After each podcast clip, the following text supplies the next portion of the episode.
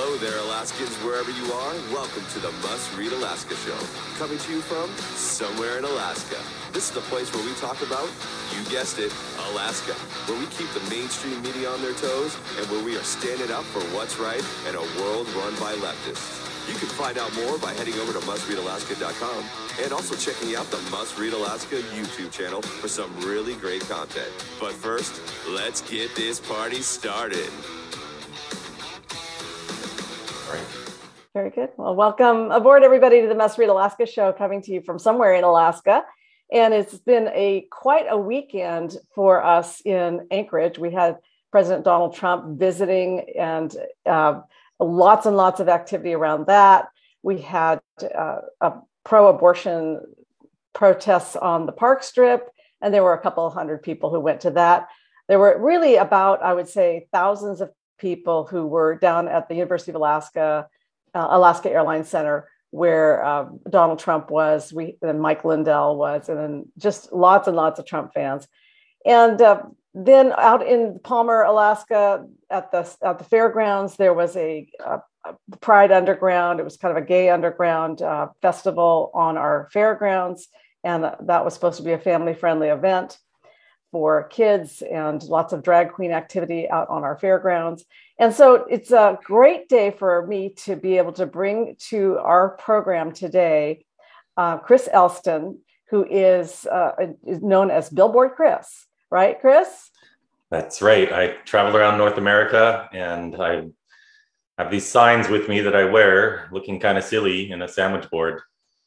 But um, I talk about the harm coming to kids thanks to gender ideology and I got this nickname because I put up a bunch of actual billboards in September of 2020 that simply said, I love JK Rowling because she'd spoken out about this.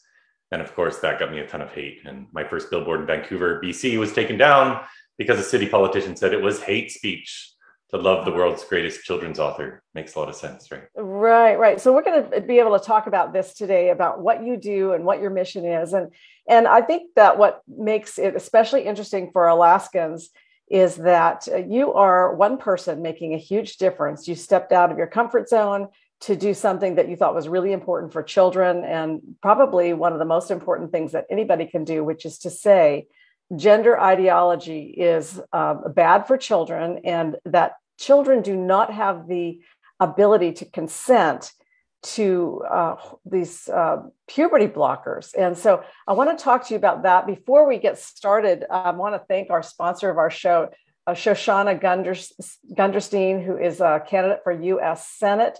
Shoshana Gungurstein is the sponsor of our show this month. We're very, very proud to have her. If any of you um, did not listen to her, our program with her last week, uh, I recommend it to you. She is a young, up and coming political activist from Juneau. She is a nonpartisan, so she's not Republican, she's not Democrat. She says she leans conservative. Um, and so find out more about Shoshana Gungurstein. And thank you, Shoshana, for sponsoring our show. Now, back to our program with Chris Elston.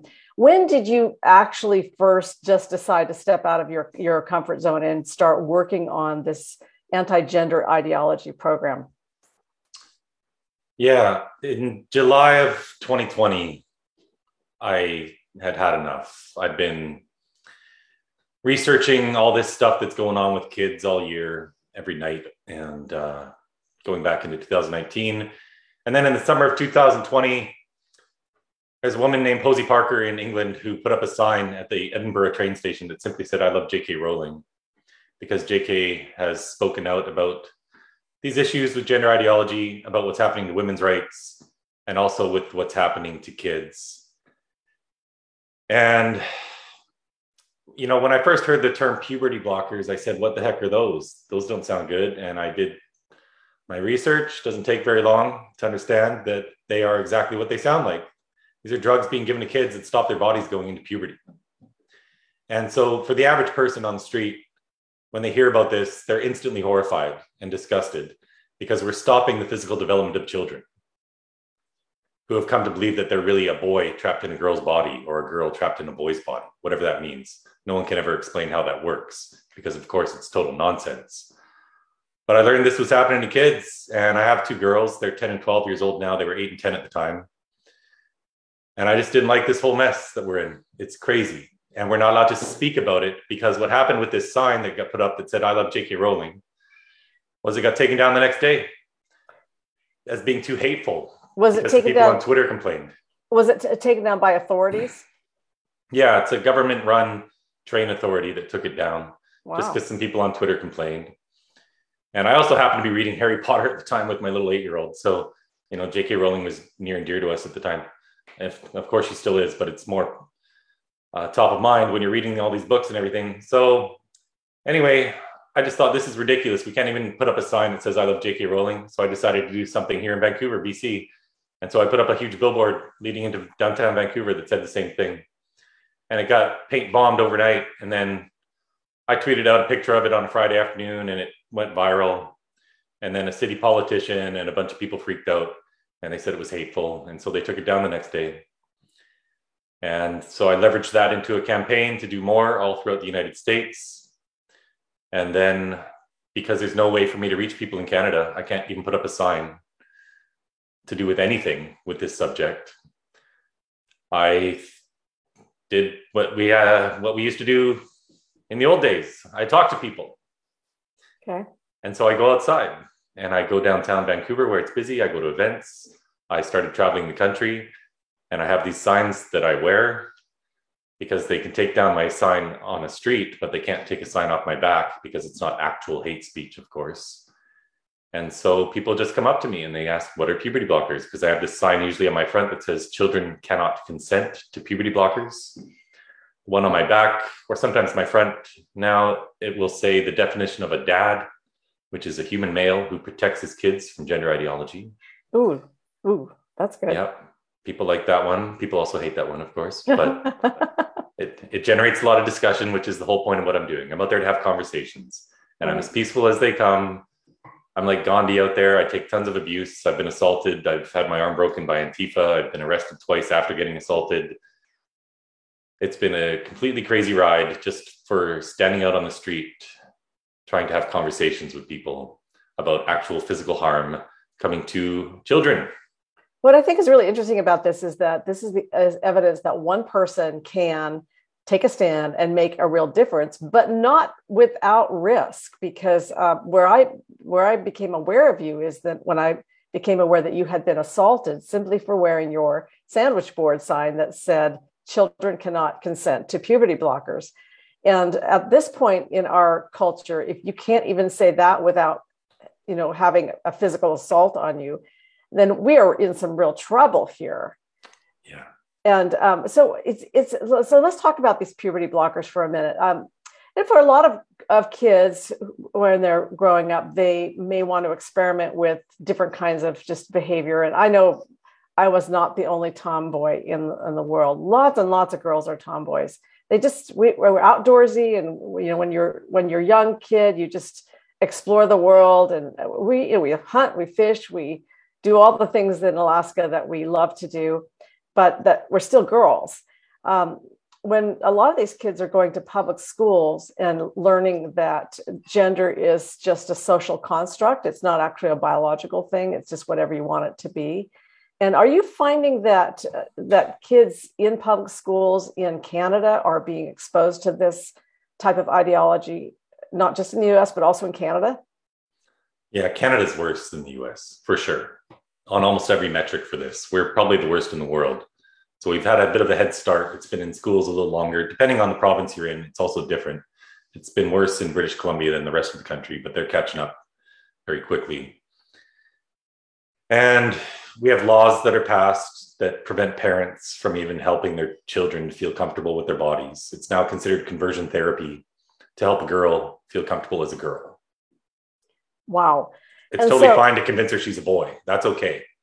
But to help her feel comfortable with her sex and not go on these puberty blocking drugs, cross sex hormones, getting double mastectomies even as children, that's somehow deemed conversion therapy to prevent a child from coming to irreversible damage. But it's fine to convince them that there's something that they're not. So it's interesting to me because you're, you're you've got these kids that are starting to get hooked on these drugs at a very young age to do puberty blocking.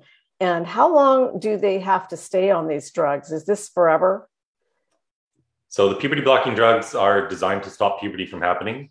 Okay. So it depends when these kids suddenly identify as trans because these aren't kids that grew up with what we call gender dysphoria, this feeling of a mismatch between your physical sex and the gender that you think you are. These are primarily girls now hitting adolescence, getting into middle school, where this stuff is all the rage. It's a craze, it's a fad, it's popular. You get rewarded for it because now you're special because you have some special identity now. Because just to be a cis heteronormative kid is not cool anymore. All these kids are searching for identities, especially the girls. And so it's when they're getting to be 11, 12, 13, 14, 15 years old. A lot of these kids now say that they're trans. But they'll give these puberty blockers to a kid when they're nine or 10 years old, whenever they first hit puberty. Because right. the whole objective of these drugs is to stop them from developing to look more like their biological sex, because that would apparently cause distress to the child. This is a lie, of course. And then they give them the opposite sex's hormones. So a kid might go on puberty blockers from 11 to 15. Okay. Um, could go longer. They're not supposed to go that long because it causes a lot of damage to their bones. Bone demineralization is one of the side effects. A young girl in Sweden, 15 years old, was on them for three years and she suffered spinal fractures and has early stage osteoporosis and she's in chronic pain. Uh, another mom I just talked to in California a few months ago, her daughter was on these for two or three years and she lost 11% of her bone density at a time when her bones should be getting way stronger because our bones are a lot softer as kids. They get a lot harder during puberty. But that's one of the side effects of this drugs, of this puberty blocking drug. And then they give them the opposite sex's hormones. So it's girls taking testosterone. They'll do this at 13 years of age. The, trans, the World Professional Association for Transgender Health had recommended 60 years of age. But all these gender clinics just kind of do whatever they want because none of this is regulated. And it's just the wild west of so called gender medicine. They call this gender affirming care to give it a nice little euphemistic term. But what this is, is stopping the physical development of a child and then putting copious amounts of opposite sex hormones into their body that don't belong there. Greater chance of cancer. A lot of these girls, they have to get hysterectomies after four or five years because it causes vaginal and uterine atrophy when you're taking testosterone.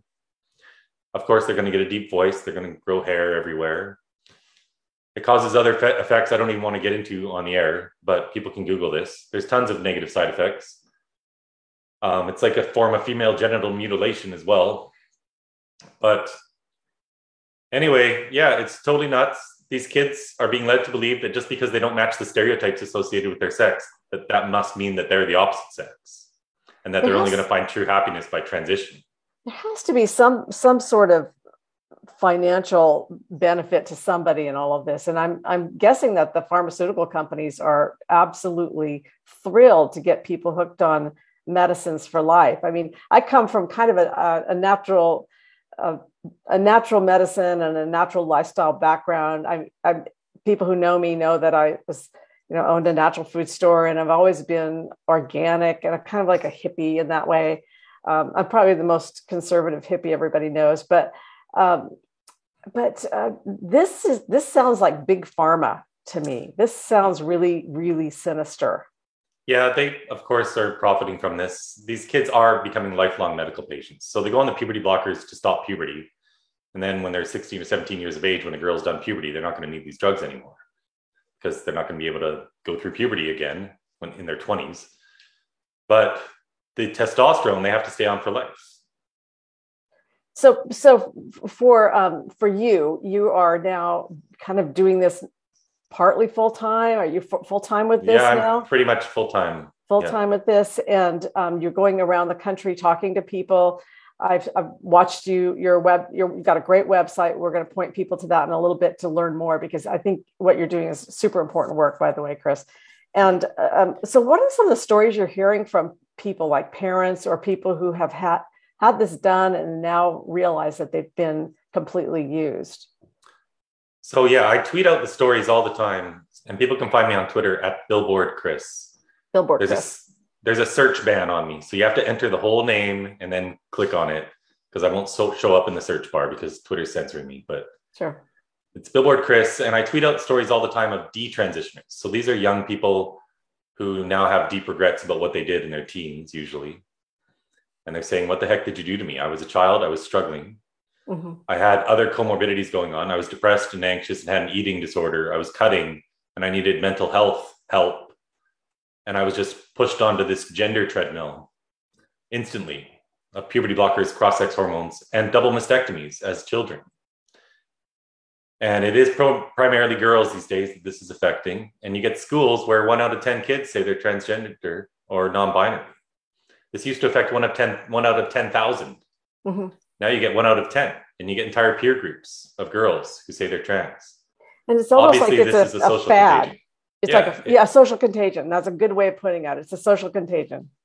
100% it's a social contagion. A mom, I tweeted this story the other day. Uh, someone else wrote this story, but it was a mom in a Facebook group for transgender allies.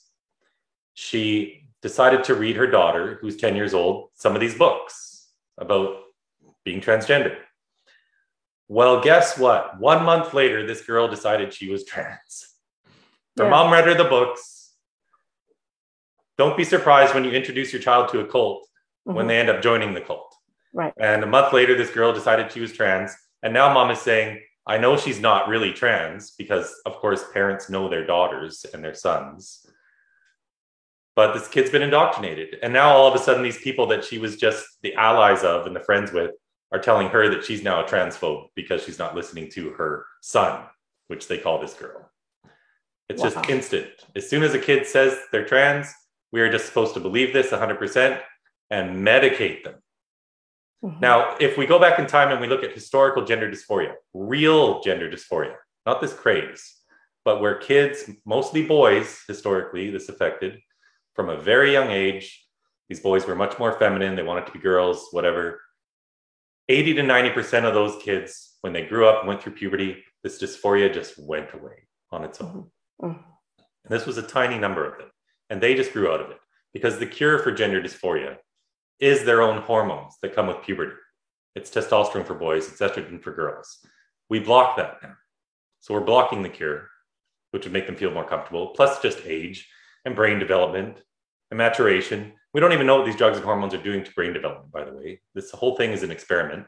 These drugs have never been approved by the FDA for this purpose. This drug was approved to treat prostate cancer in men, endometriosis in women, and it was this it's the same exact drug that we've given to pedophiles to chemically castrate them. But we don't do that anymore because it's deemed too inhumane.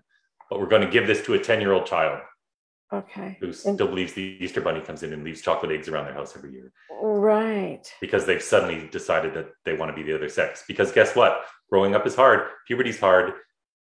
Tends to be more hard for girls, I think. Their bodies are changing more. They're getting sexualized by men, all that sort of stuff. But yeah, we're just going to medicate these kids with no clinical trials ever been having done into this. For the first time in human history, in 300,000 years that we've been on this planet, we're going to start playing with children's biology because AbbVie Pharmaceuticals has a drug which can stop their puberty. Right. And we're just all going to go along with this and call this loving and kind when we're sterilizing children because that's also happening to these kids. Yes. So, yeah, it's all totally nuts. It's child abuse. The left just lie like a rug mm-hmm. every time they talk about this issue. They say these puberty blockers are just a pause button and they're fully reversible. No, but there's no time machine that takes you back in age from 17 to 11 years of age where you should be going through puberty. These boys that grow up on these drugs, they end up with a micropenis for life. The president of the World Professional Association for Transgender Health, Marci Bowers, who is himself a trans woman, so biological male, but this is the person running the, the body that writes the standards of care.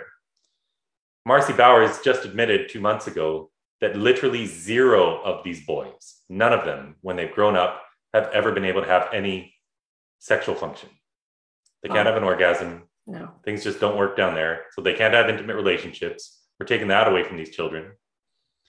We have over 42,000 girls and young women right now on GoFundMe trying to raise money to cut their breasts off for gender purposes. Say that so again. Is, Say that again. What? what what's there that? are over 42,000 girls and young women on GoFundMe right now trying to raise money for a double mastectomy. GoFundMe allows that, huh? They promote it. They have a page just for it. It's gender That's, affirming care. They think they're saving lives. It's just stunning. What you're telling me is just stunning. And it's so important that Alaskans hear it because we're getting more and more of that up here in Alaska. We have um, our school districts are now erasing the gender norms for restrooms, of course, and also there uh, some of the schools are allowing boys to play on girls' teams if they decide that they want to identify as a as a girl which is kind of another sort of another side angle. It's a little bit different. These may or may not be going through transition but if they identify as a girl they can still compete on a girls team what are the, the kinds of pushback you're getting other than um, other than you've had some personal violence against you i presume you don't go to portland i went there once i was on my way through and i thought well let's stop in portland and I went into the downtown area. This was back in the late fall, I think, or December. And it was dead. It was like a ghost town in there in the downtown area. And I'd been there about 10 years ago and it was thriving and busy. Yeah. And it's totally dead now. So I hung out for about an hour and nothing was really happening. And I left. But yeah, that's one city I'm kind of wary of for sure. Yeah, you, you could get hurt there, but but I understand that you're on your way to Florida. You're going down to Tampa to speak with parents, and you've got some yeah. events going there. And and also um, what what is next on your journey do you see yeah i'm heading to florida i'm going to be speaking at a conference there's a group called moms for liberty oh i've heard of them they're phenomenal so i know one of the co-founders pretty well tiffany justice and they are amazing these two women were both school board members whose terms ended in 2020 and in january of 2021 they started up this group Right. And they have 100,000 members now all across the country. I think there's some members. The yeah, I think there may be a chapter even in Alaska somewhere. I'll look into that. Probably. But yeah, they're phenomenal. And they are taking this like we need to right to the school boards. Mm-hmm. So I'm actually going to have about three two minute speeches prepared this week that I'll post on Twitter and on my website that people can use to go to their school board and they'll have this two minute speech they can make their own a little bit and just blast these school board officials because they have no idea what the heck they're doing to our kids. The unions are pushing this. They think they're being loving and kind. But what they are teaching to these children is exactly this. And I'm going to reference the most popular resource used in schools. It's called the genderbread person. It's a little gingerbread man, but of course they call it the genderbread person because they want to, they want to give it a gendered name. Right. Okay. But it defines your gender identity right on there as being based on your personality, your jobs and hobbies, your likes and dislikes, your roles in society, and your expectations. Wow, they use that to define gender? Gender identity. Personality, okay. likes, dislikes, jobs, roles, hobbies, expectations. You know, I hate to These say are, it, but that sounds really sexist to me. Thank you. It's a it's hundred percent regressive, sexist, ridiculous nonsense. Oh like, oh are we back in the 1950s now? Yeah. Where the toys like, that you play with are only for one sex? Yeah, I like to cook, therefore I must be a girl. Exactly. There's an expression. Uh, sexism is saying that women should do the dishes. Equality is, oh, men or women can do the dishes. Gender ideology teaches that whoever's doing the dishes is a woman. Okay, got